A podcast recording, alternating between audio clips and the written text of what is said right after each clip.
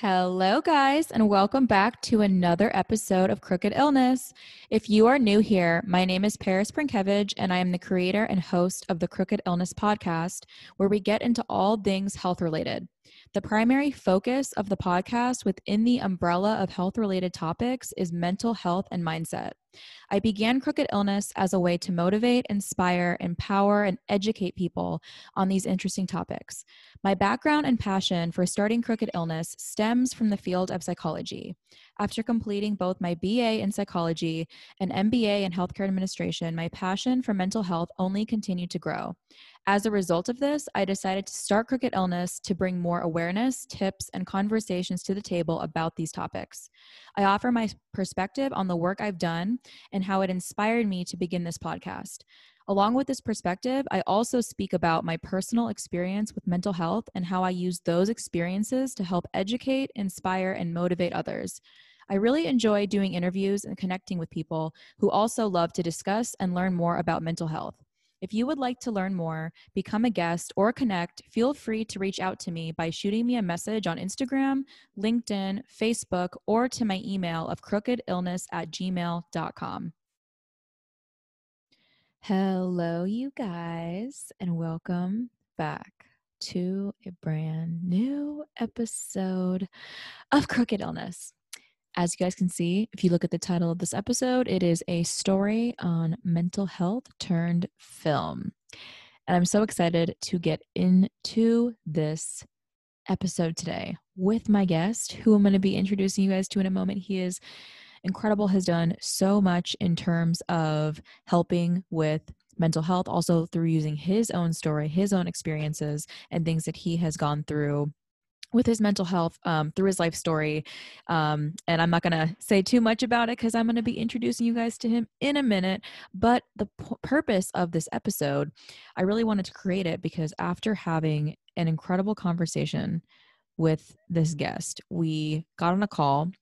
And like I do usually with all of the guests that I have on Crooked Illness, I get on a call with them, chat with them, see what they want to focus on, what they want to talk about, all those things, get to know them all of it all of it all of it. So we had we got into this conversation and he shared with me about the creation and the process behind turning um, something he had been working on for a while into a film that is now available to be um, watched on youtube. And um, it is called a chant and we'll be getting into that in the episode.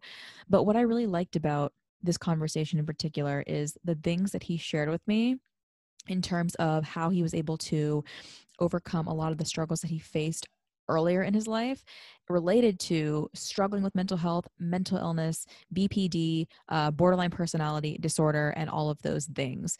And he also really is really, really good at breaking things down um, and making these scenarios very easy to understand for people who maybe don't know a lot about uh, mental illness and mental health borderline personality disorder you know maybe they they haven't been exposed to it or they just they just don't know a lot about it. So he he breaks this down in a very easy to understand way especially when he talks about the process of creating his film directing it and walking the actors through the this character and you know explaining you know trying to reference points in his life of what it was like to deal with panic attacks on a regular basis and to really put that into something that people can watch and people can watch in this film and really walk away from it and say wow you know i have such a better understanding of what this must be like and what what what living like this looks like for someone through the eyes of someone who has struggled with uh, borderline personality and putting that out there into the world so i really enjoyed this conversation and he also um, gets into problems. And when I say problems, the view we have of problems. So, you know, whether we are viewing ourselves as a problem or viewing viewing things in our life as problems that need solving and how to step away from personalizing this view of us being, you know, the thing that's broken or you know can't get fixed can't get repaired it's us it's you know this is the way it is it's stuck this way and instead of shifting that to there are things there are challenges there are obstacles in our life and things that we have faced that are that can be considered problems and can be looked at that looked at that way but we can work towards solving that and putting systems in place and things in place to work towards moving towards that solution and away from staying stuck in this place of feeling like it's us you know we're we're the issue here. And we can't we can't come out of it. We can't come out of it. So he really explains that very well um, and that's really what i also wanted to highlight here in this episode. But this entire conversation is really going to be circulating around his story this film that he put together the the process of working through that and also kind of the process of overcoming obstacles when it comes to the stigma that we so often associate at times with our own experiences of struggles that we have faced with our mental health and things like that and of that nature. So we kind of get into all that all that different stuff here in this episode. Um, it is very very fun very entertaining conversation and i hope that you guys enjoy this one just as much as i have enjoyed creating it and putting it out here into the world for you guys to check out. So let's go ahead and get into it. Hello, guys, and welcome to this week's episode of Crooked Illness. As you guys can see, we are going to be diving into a story on mental health turned film today. I'm very excited to have Jaime Bennington, son of the late Chester Bennington, here with me to get into the meaning behind today's episode title. Jaime is a writer, director, visual artist, and the man behind the short film A Chant, which gives a powerful insight into the life and mind of someone living with paranoid schizophrenia. I'm very excited to have Jaime here with us to share his story and all the incredible work he has done and is currently doing for the world of mental health. So, without further ado, welcome Jaime to the podcast. Hi, thanks for having me. Yes, very excited to have you here today. And I'm so, so glad that uh, my friend Amanda Webster connected the two of us. She is incredible. You guys, I had her on a podcast episode. Amanda came on, share her story. She connected Jaime and I through email. We had an incredible phone call. He told me, you know, everything that we're going to be getting into this episode today, which I'm excited to dive right into. But before we go ahead and do that, I would love for you to tell us tell us more about your story. Um, first of all, I think I think Amanda deserves two shout outs. Yes. So yes. Amanda's Amanda's really, really cool. And um, I love her lots. But um, my story is is quite um, it's kind of like an epic, you know, there's a lot Yeah. of twists and turns, a lot of Oh, things yeah. going on. But um, yes, my, my father was Chester Bennington and um, I had an interesting run in with uh, mental illness and mental health um, from a very young age. So um, I, I personally have dealt with um, mental illness in all all avenues of my family, and um, including in myself. And I didn't even realize until I was 23, and I stumbled across it that I dealt with um, undiagnosed borderline personality disorder. And um, I I was one of those people that just thought panic attacks every day for 23 years is a total normal happening, uh, only to find out that that was absolutely not true. Um, and I think that's a good a good starting point because um, right after that, I started really thinking critically about mental health and and what was going on with me. And um, I that led me down a very interesting path through my spirituality. Um, to a practice of spirituality, to um, an understanding of the world and the society that we live in that I did not have before, and to um, endless uh, coping mechanisms, endless amounts of coping mechanisms that I didn't even think were, um, you know, Wow. uh, possible. I guess, yeah, right. When you talk about, so you talk about at 23, you know, th- just thinking that having panic attacks and all this stuff was, Yeah. was normal. So how did you um, come across that and realize that what was going on and what we were, what you were experiencing was something else?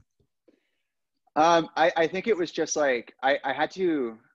I'm I'm very articulate. I'm I love documenting things and I love understanding things from um, an objective, kind of almost bird's eye view standpoint. And so I I often was trying to explain my situation to people and also keeping track of it and being like, well, this I I came I come from a family of of gaslighters that's so a lot of anytime I had to defend myself, I had to be very articulate, very particular about what happened because, of course, I'd be told it didn't happen or that I mm-hmm. was crazy or whatever. And so I became really good at being super articulate about things that were very hard to be articulate about because if not, then I didn't have the uh, community to go to to talk to. Um, and even then, it was there were slim chances. And when I ended up uh, when my father passed, I ended up having to deal with a lot of things that um, weren't new, but were just kind of like exaggerated versions of things that I'd already been through. Like the panic was amplified, the grief was amplified, the um, anxiety was amplified, the confusion was amplified. And when I started describing what it was that I was feeling and going through to people, I started realizing like I didn't really even understand what I was talking about.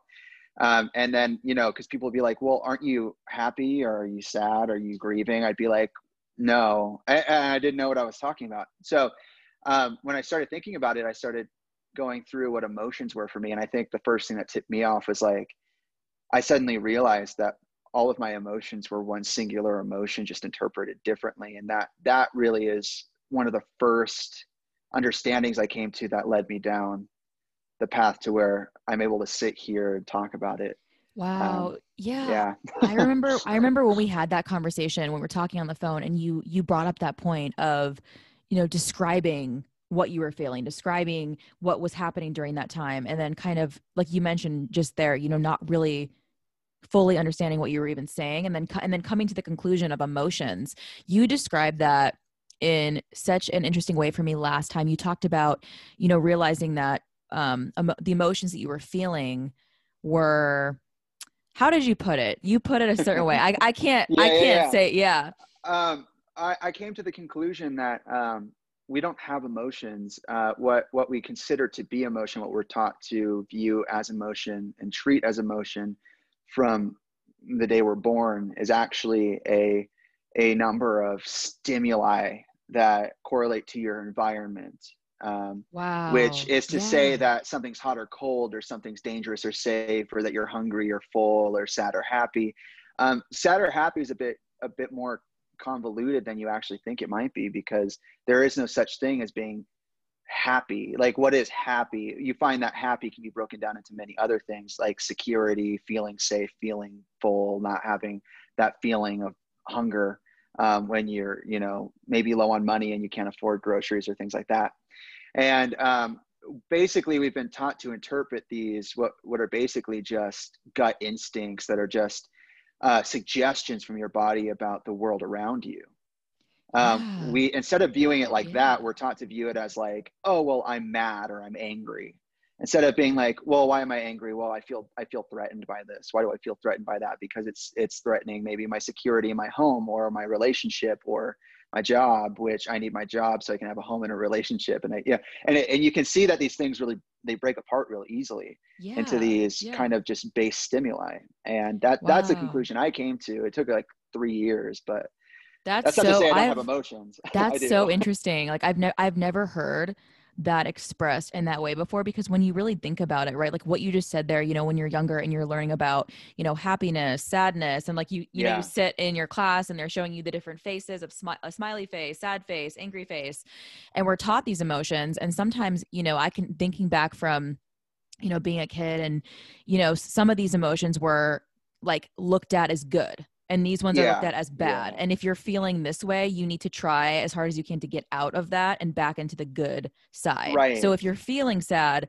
bad, go back to the happy side. If you're feeling mad, not good, go back to this side. And it's almost like yeah. we're, you know, being taught that so young that it's it's it almost does make it very difficult and challenging to express what you're feeling when you are feeling sad or you, and you don't maybe you don't even know what you're feeling. You know, you're feeling something but you don't know how to put that into yeah. words and you and you kind of feel afraid of trying to put that into words because you don't want to put it into the wrong words well i think i think it is a matter of vocabulary because yes. when we're because because everybody's hesitant to say well i'm happy mm-hmm. for example because happiness is fleeting and it's, it's part of the american dream is like you work hard so you're happy you have a good family so you're happy and so eventually what happens is if you don't have a happy life you you go well it's happy anyways and then you confuse yourself because you have to lie to yourself and there, there's a big thing about that in meditation it's um, the, the core tenet of any mindful meditation or really any meditation in general, which is, you know, you're not trying to silence your thoughts. You're trying to take a step away from them. It's a it's a stream that's always flowing. There are eddies. There's a direction. Maybe it turns back in on itself, but you're not ever able to stop it. And and the thing I found with that tenet is that they don't describe why really um, in most practices it's more just like a, dis- a disengagement technique is just viewing it as a stream and not as as something that you're supposed to necessarily engage with oh, and yeah. when i thought about it really really deeply i came to the same conclusion which was you know like the reason it's a nonstop flow, almost equivalent to like a river or an ocean, is because it is. You have every single second, every every fraction of a fraction of a second, you're bringing in like you know dozens to a hundred bits of information, and that's what it is. That's what that that thing you're getting involved with is. Um, it's it's a flow of data that you're not you're not separating yourself from. And I think I think it's a vocabulary, right? It's like, well, if I take you know half that data and i go well I, what i'm experiencing is happiness then suddenly you're talking about it as happiness. And then that obviously like i said leads you to the fallacy of believing that happiness is something uh, which allows you to then confuse yourself later when you have to lie to yourself about whether or not you're happy. Wow that also those things disappear. that, that's so oh my gosh. Wow that reminds me of i think we i think we got into this a little bit last time but um, about about the happiness thing, right? Is like when we when we reach certain points in our life, right? We set these mm-hmm. points, and once once we reach this, yeah. then we'll be happy. But then what happens once mm-hmm. you reach that? Then there's another thing. Once I reach this, there's once I'm, go, right? and then right. So it's like, so it's like when you really think about it, if there's all if the point is always moving, like you meet it it's moving if you like it's always constantly shifting and going over here going over there how are you ever actually going to be able to experience happiness maintain happiness and, yeah. and have that and thinking about you know something that you brought up that was last time we talked that has been super helpful to you was what you just said right there was meditation mm-hmm. so i would love to hear you know like when did you get into meditation and when did you start practicing it and what differences have you noticed in your life because of doing meditation oh that's a great question huh Well, uh, I guess I, will try to reduce it to something more general um, because there are obviously a lot of spe- specific specific details, a lot of specificity in the way that it's affected me, and and I'm not sure I could list all those right now. But the um, the uh, practice of meditation came to me um, about four years ago, really, because I, I started doing it, and then I uh, I hadn't come to the understanding of what my emotions were and what my my struggle was, um, or that I had anything wrong in the first place. Um, and so it took me about a year. I, I, did it a couple times, and I was like, "Well, this isn't really working for me because you know you have it's hard to get your mind um, in a, a, under control in a way where you let it have freedom." Just oh, like yeah. a weird contradictory thing. But um, at first, it was like it was like the hardest thing in the world because I was in so much denial, and I was I, I was you know the degree of the uphill battle was it was it was at such a slant that it felt like I was never making any progress upwards. And then my father died, and and um, I always say this, and, and and people take it a certain way, and that's you know on them. But I felt a big weight lifted off my shoulders. There's a lot of expectation and pressure that comes off your shoulders when somebody's not around to put it there anymore, whether they mean to or not. I'm not saying it was intentional or anything like that but um, when I realized that I need I needed to think um, very seriously about what I was going through and what I was feeling, because when I realized that I wasn't feeling what I thought I was feeling, um, I started to look at that, and I had to peel back the layers of this this kind of confusion or um, absence of understanding, I guess, um, to realize like what emotions were, what I was feeling. And when I did that, um, things, we call them syn- synchronicity, but serendipitous things started happening where um, meditation almost kind of fell into my life. But then again, I was also looking for it, you know, so it's, it's a little bit of both. And then um, I basically just gone through periods of like intense practice and then falling away from the practice so I can absorb more of life lessons and life's lessons and then go um, yes. go back into it with a different understanding. And so I'll have like periods where I, I do uh, really serious meditation for about two or three months and then I'll go two or three months or sometimes four or five if it's a serious, you know, uh, uh, time for learning, a time of evolution in my in myself.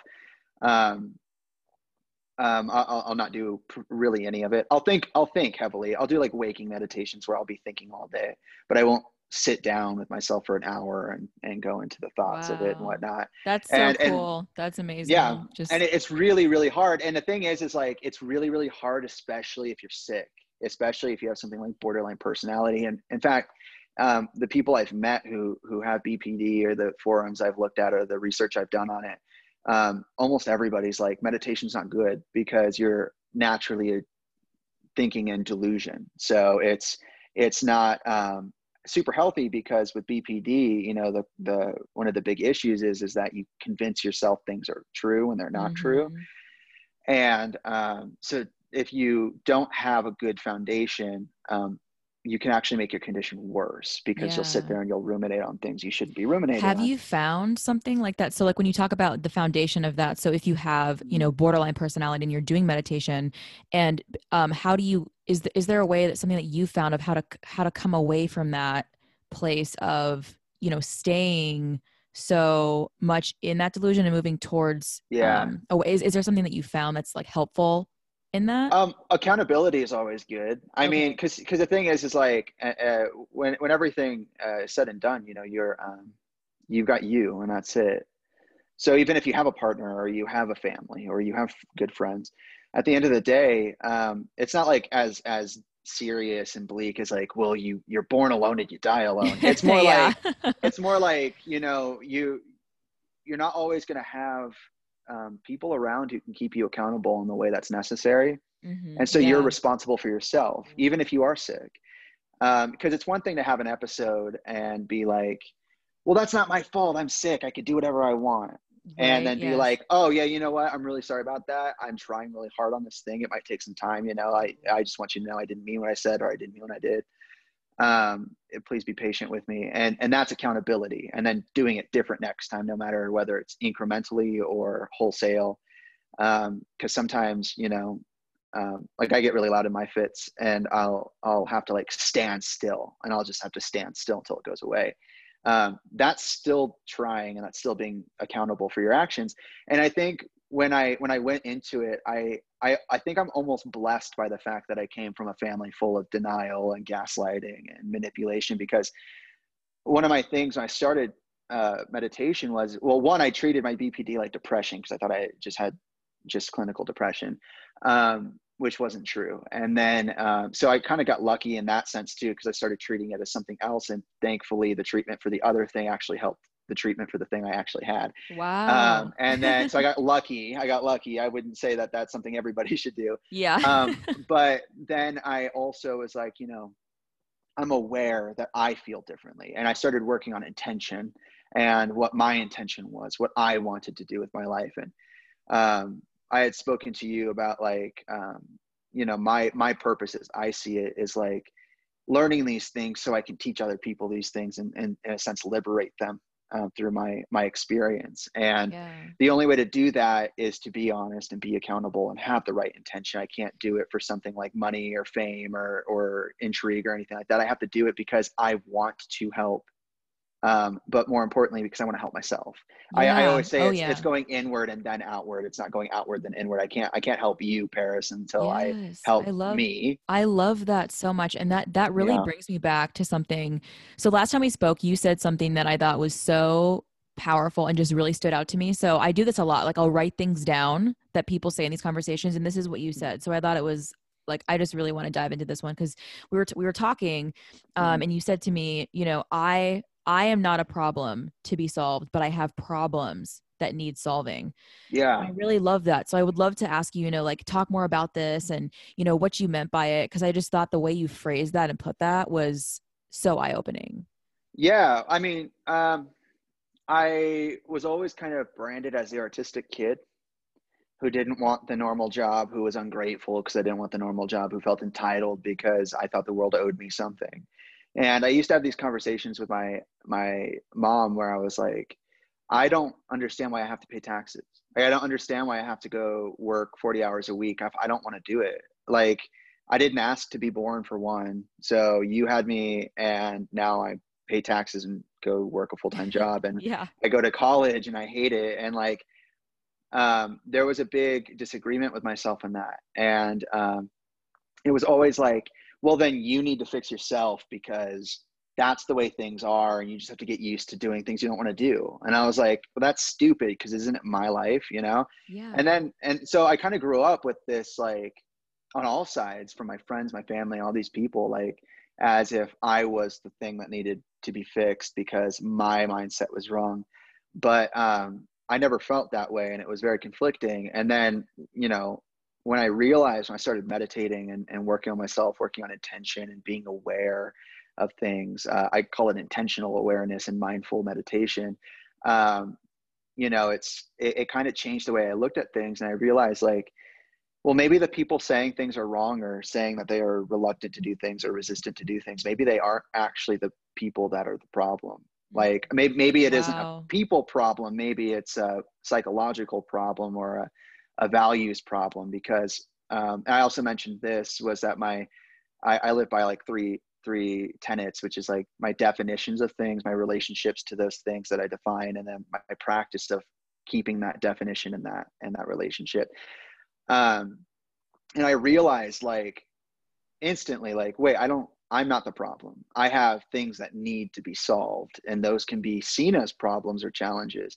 Um, but you know, one of those things is like, how do I? How, is it hard? Yes, but how do I not do the um, 40 hour work week and still maintain my writing and my music or my you know um, even my leisurely time everybody needs time for themselves like why I why really is it love, weird that i, I love want that. to play video games Just, you know I like, like, yeah right you know i just love the way you put that because you know for for a lot of the times you know just thinking back for my own self like when I was a lot younger, struggling with what I was dealing with, like I felt that way as well. You know, I felt like a, like Yeah. I was the problem, and there's nothing like anything outside of me or like going on inside of me that needs to be fixed it's me but i think Yeah. that that's so like just the awareness of that that the fact that you have gained that and you're able to help other people through that and through your story through the documentary which we're going to be getting into soon because i'm super super excited to dive into that. But i just i like the way you lay that out there is you know you are not yes you may be struggling with something. Yes there may be challenges. Yes there may Yeah. have been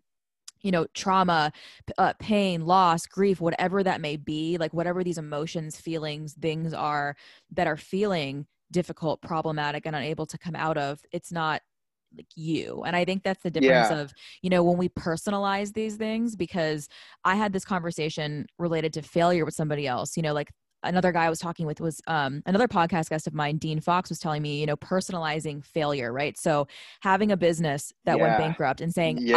i'm a failure my business was Yeah. an i am so when Yeah. when we personalize these things right and like say you haven't like a diagnosis or not say you've been hospitalized or not or whatever the situation may be but when you when you when you look at that experience and say wow i'm the problem because i had this experience or i struggle with this it's Yeah. me. And i feel like that's a lot harder to come out of because it's oh you don't eh, see well, it's a conditioning, possibility. Yes. right? Well it, well you don't even see the the shackles that you have because yeah. they're they're so it's so in your face that you don't even see it or Mhm. or it's so normal that you don't you're not seeing it that way because i mean look at an abusive relationship for example.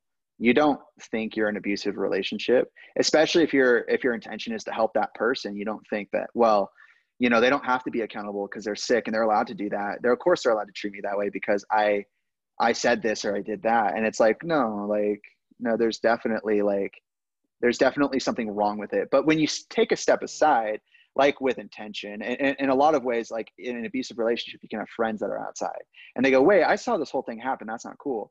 That's the same thing with intention. So like even if you know I, I love that that story because i was just talking to somebody about success um, one of my friends and, and they were like i don't feel very successful. And i was like well do you base your success on quality or quantity?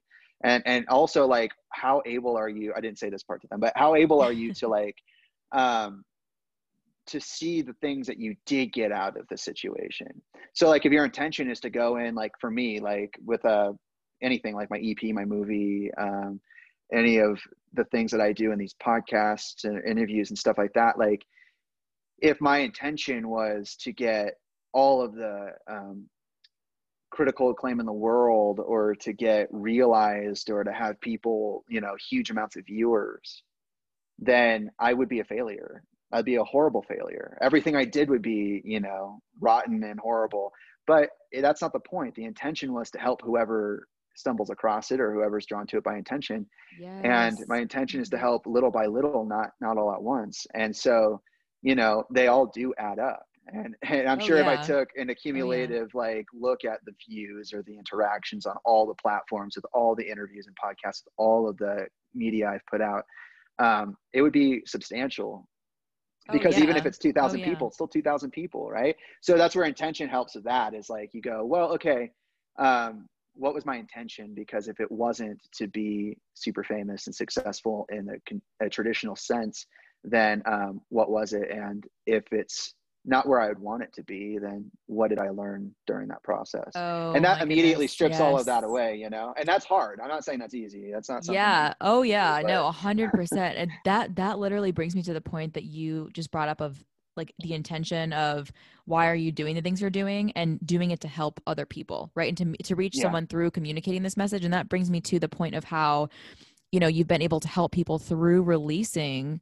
your film a chance. So I yeah. would love to hear you get in, get into this. Like, talk to me about it. Like, what is it about? What inspired you or led you to create the film? Yeah, um, I think, uh, and I, I'm not pointing fingers to like point out flaws, but there i think you said documentary earlier on accident yeah and, oh and, and yeah but, documentary. but here's the thing here's the thing it's it is though and that's and that was okay. so fun for me to hear because i was like trying to calculate it in my mind of like well is it and i was like yeah of course because um so the film is about uh, paranoid schizophrenia, which uh, recently, uh, at, well, I guess 2013, but recently to normal people because who who knows to look for these things um, there's a handbook that basically all the um, psychiatric professionals come to um, and, and, they they revise the after DSM. a certain amount of time. The DSM, DSM. yeah. Um, this one's DSM five. So in DSM four, schizophrenia, like many other illnesses, is broken up into stages or different types, subsets. Um, it turns out that they actually revised this, and paranoid schizophrenia in 1985 was the correct way of thinking about it at the time, which oh, is um, so the work is is based off a poem by Stephen King called Paranoid A Chant. Um, it's 100 lines. It's um, I adapted it and expanded it greatly, uh, changed a little bit of the context so that I could make what I needed to make for myself. Um, but it still follows the same. Uh, the the poems in there. It's what the character's writing. It's it still is about paranoid schizophrenia. Um, but the DSM 5, um, instead of designating it as a subset of a general illness, it describes it as a spectrum. So it's a sliding scale. There's paranoia is a part of schizophrenia. It's not a specific form of schizophrenia. Mm-hmm. And so that's really interesting. And I, I, I want to put that out there because I don't think a lot of people know that. And oh, um, oh, yeah. it's, it's good to know. Um, but um, basically, I, I'm a huge Stephen King fan. I've read uh, about 40 of his novels. Wow, and yeah. um, in a three year period from 2017 to 20, well, um, let's see, what's what's the year? 2021 2021 so yeah yeah uh, what year? uh, uh, what year is it? Uh, so yeah about three years of of reading and i've i've read some of his heftiest things some of his smallest things and um, i stumbled across the skeleton crew which um, a chant was a paranoid a chant was published in. And uh, will patton read it and then there's a there's a, uh, a accompanying piece that came before it that was published separately called the ballad of the flexible bullet which was um, in skeleton crew as well and it was read by michael c. Hall. And so there are these really incredible performances and and the poem and that short story um, i guess it's maybe closer to a novella but they um, they really touched me in a certain way where I felt very like uh, I felt like I, I was very connected to it in the sense that I knew exactly what the characters are going through, um, yes. which I found interesting because I was like, well, I think I'm pretty sane, you know, and, and all through my life, I've been a, a writer and an artist. And so when I show people my stuff, they're always like, whoa, how did you embrace that feeling? Like, how do you know what that's like? And I'm like, well, my little secret is is that I deal with it all the time. You know, uh, having BPD and and dealing with panic disorder and and dealing with you know these really intense things. Um, I know what it's like to feel paranoid, to have hallucinations, to have schizophrenic tendencies, and um, which is something I've struggled with my entire life. And um, and so I saw that and I, I, I was, it just lingered with me. And, and then I had this idea to do as many short films as possible to kind of build up a directorial credit because I decided to be a screenwriter and director way into my college career. Um, and then I kind of let it go for a little bit. My dad died. And then I was like, I need something to do. And when I graduated, I had already written a draft of the script or two, and I kind of refined it, but it wasn't there yet. And then I moved to California and I worked on it even more while I revised some of my other work while I tried to get into film and television. And then I decided I didn't want LA anymore. And because uh, it's it's really um, not a healthy place to be in, in terms of industry. And um, I, I could see that. And I could see how it was affecting my best friend at the time who moved out specifically with me to do that. Um, and, you know, he was like, I'm going home. I don't ever want to do this again. Yeah. and I was like, well, I, I don't think, I don't think I have to do it the way they're doing it. And I, and I kind of saw it for what it was, and I realized like the lie of Hollywood. One of them is that um, you can't make anything in Holly without Hollywood as a back back you know like a spinal system. Like you, you can't have it without it being the skeletal framework of what you're going to do with your life, which is total bullshit. Uh, you can crowdfund anything you want. You can do whatever you want, and um, that's what I did. And I crowdfunded my film, and I spent the next year and a half shooting it and editing it and being in post production. And then the pandemic hit. We went through four editors, and then um, I, I kept getting annoyed with the process. And I, like I said, synchronicity or serendipity, whichever one is is more relatable to you or whoever's listening. Um, that's what happened, and I'm, my life's filled with these kinds of meaningful coincidences. And um, I was like annoyed with the fact that it wasn't coming out because it was something in my life that had happened so long ago, almost three years. It, it's three years ago, wow. and uh, I was like, I've moved on. I, I, I'm, I'm here now doing this, and I'm holding on to this part of my life that I didn't, I didn't want forever. yeah. And uh, wow. you know, like probably the hardest part of my life. And and the thing about this uh, script I found was really important, and, and this is probably why it took so long, is that people needed to be in COVID for them to fully understand the film because even people who don't have struggles with quote unquote mental illness the way I do, they're like, this is like being inside during COVID. This is like yeah. what it's like seeing all of the government shit going on, all the political yeah. stuff going on, and like not being able to go out into the world and like experience it. It's like being trapped in this room and like having these paranoid fantasies. And but the thing is, is like it's real. And so even people who aren't dealing with full fledged illness or condition of any sort, they're they're like they understand it. And it's it's very interesting to me. But uh, the part about your comment on documentary which is really interesting to me um, the freudian slip was that um, it, it is it is a documentary because I, I adapted it from the poem. And obviously there was the task of adapting work of somebody that i was a huge fan of and i feel i understand on a very deep level and making sure that it was accurate to them not just you know like oh i took a cool property and then you know, try to make a big buck off of it. And in fact, I don't, I'm not monetizing this at all. It's all free. It's all, you know, easy to access. And, wow. Um, so I, that yeah. was not the intention. And I, I took my BPD experience and my grief experience and my experience of dealing with isolation and denial and all these things. And I put it into the script. So, um, you know, the, the story goes that when I watched the final cut and I had time to sit away from it, I had time to like digest it. I realized how much of my struggle over the last three years and, and you know 20 23 years before that um, um, were you know just injected into the script. And and I feel like you can see all the all the you know markers of BPD attack and all the things of schizophrenia in there. You can see panic and and dysphoria and all these things in it. And, I think that's like honestly the most yeah. beautiful part of that of you take so taking like not only your own experiences putting that into something where someone can watch that and like you said people watching it you yeah. know during covid of being like wow you know this is you know just like covid like this is but then yeah. understanding underneath it all that's like the experiences that real people have on a daily basis and kind of like yeah. being able to educate people in that way because that's something that i always find so interesting is you know when i was when i was younger i did not have a clear understanding at all of mental illness or you know I've I've heard about it you know I've had I've had conversations about it but everything I heard was always very very negative so I didn't really have an under I didn't really know what was going on so I think that's always amazing when people put things out to show people like hey watch this listen to this this is like what it's like from this person's point of view perspective so that way yeah. we can kind of you know educate people more and say like this is what it's like to live with these experiences and kind of give people just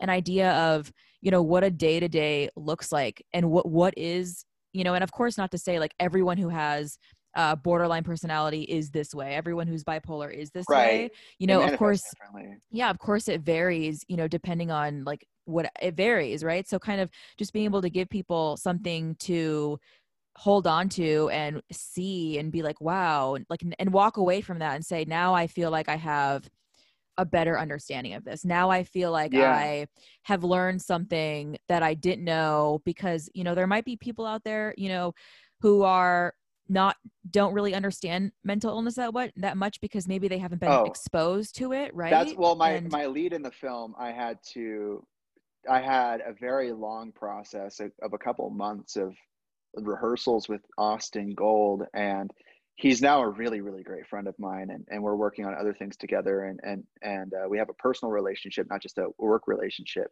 and um, he's great. But the thing is, is like when we started doing the the work, he was like. So what's my intention here? Like I'm fighting my brother. What's the intention? How what am I feeling? What am I going? I'm like, you're not. And he's like, what do you mean? I'm like, I'm like, yeah, you're schizophrenic. You don't have like say when you're sick and when you're not. You don't have a say when you're, you know, that's what mental illness is. You just you can be accountable and aware over time, but it takes time and it takes practice, um, and it, it's not something you can always put a cap on. Yeah, and um, yeah. especially when you're really in it, like you almost have no control. It's almost like just a gut reaction. It's reactivity. Mm-hmm. And uh, for him, it was like, okay, but like, what am I thinking? I'm like, I don't know. What are you thinking?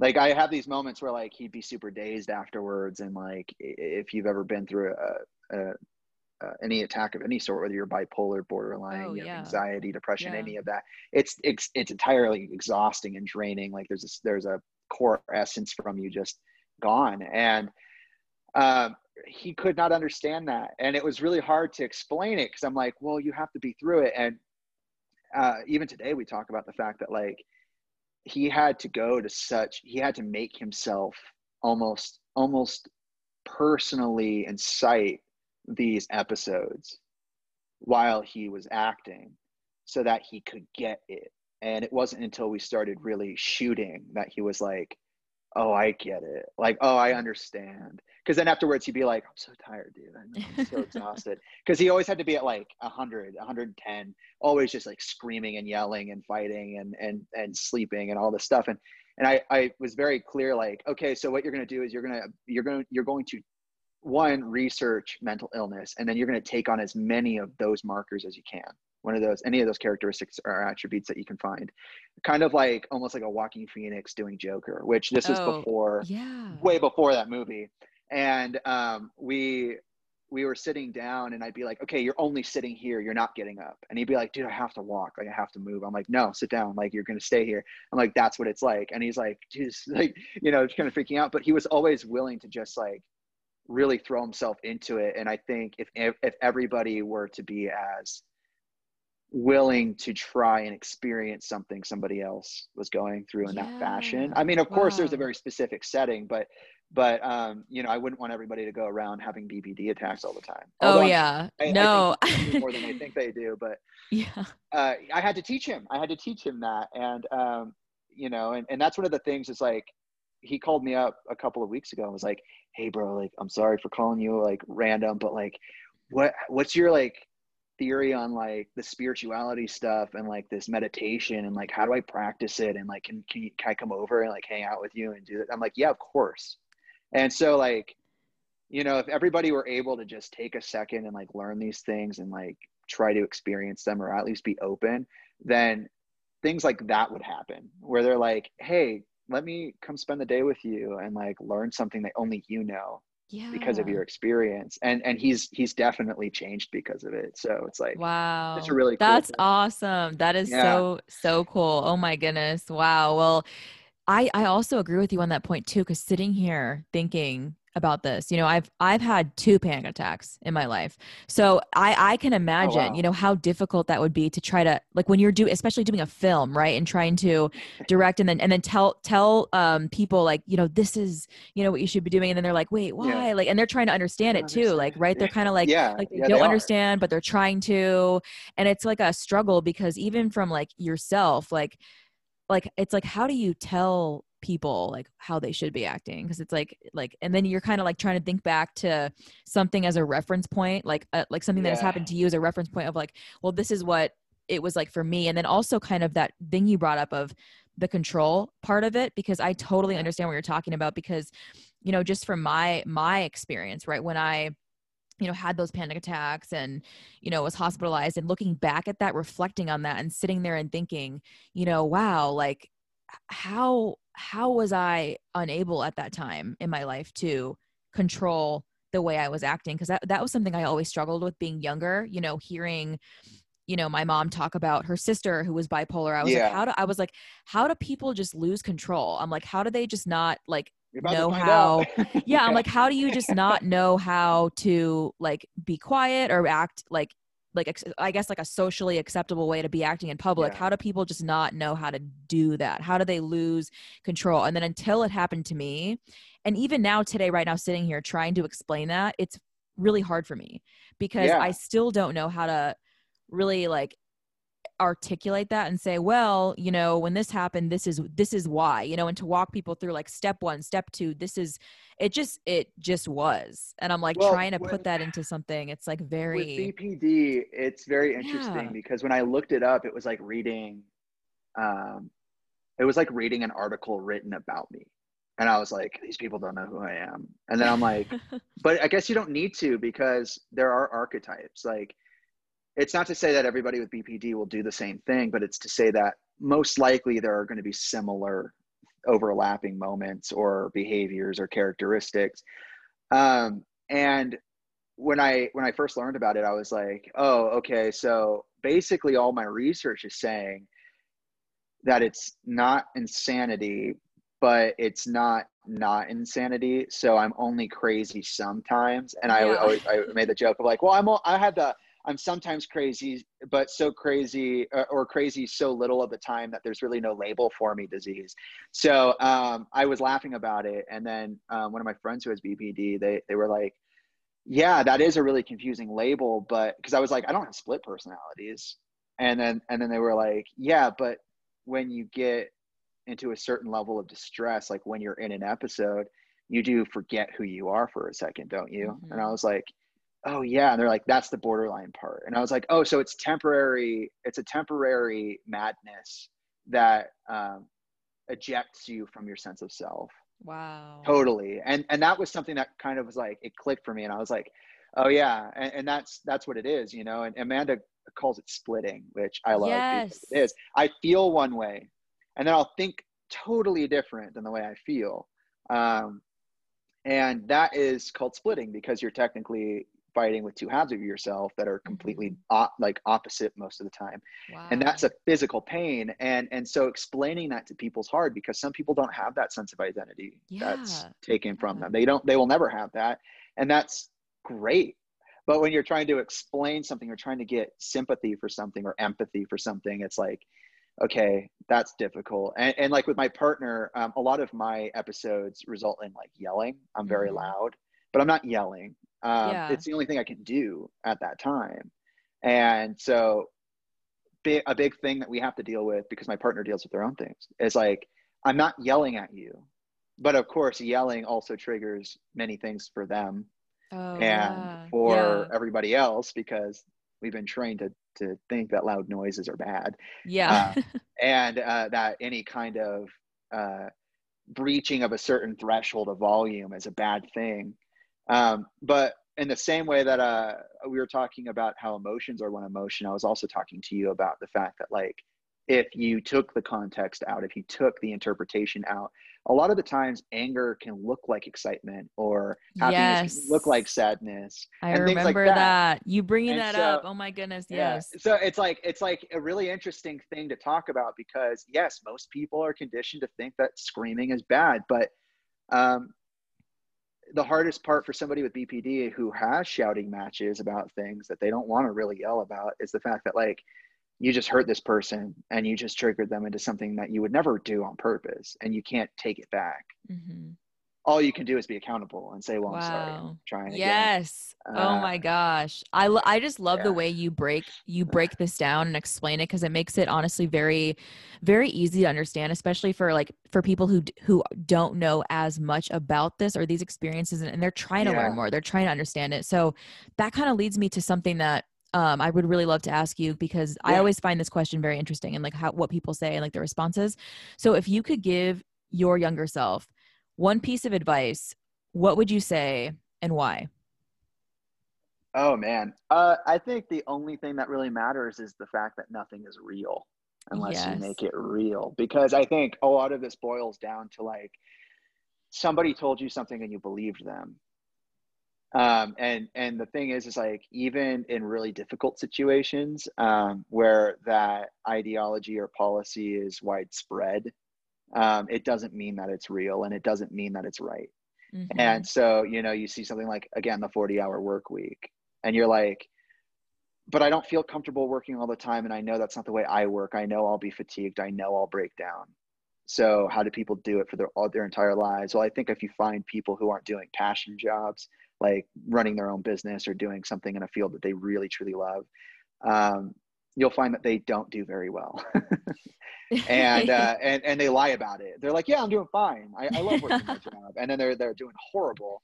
Um, but they're not even aware of how horrible they're doing, so they can't even tell you how horrible they're doing. It's not that they're Mhm. lying to you; it's just they don't know what to say.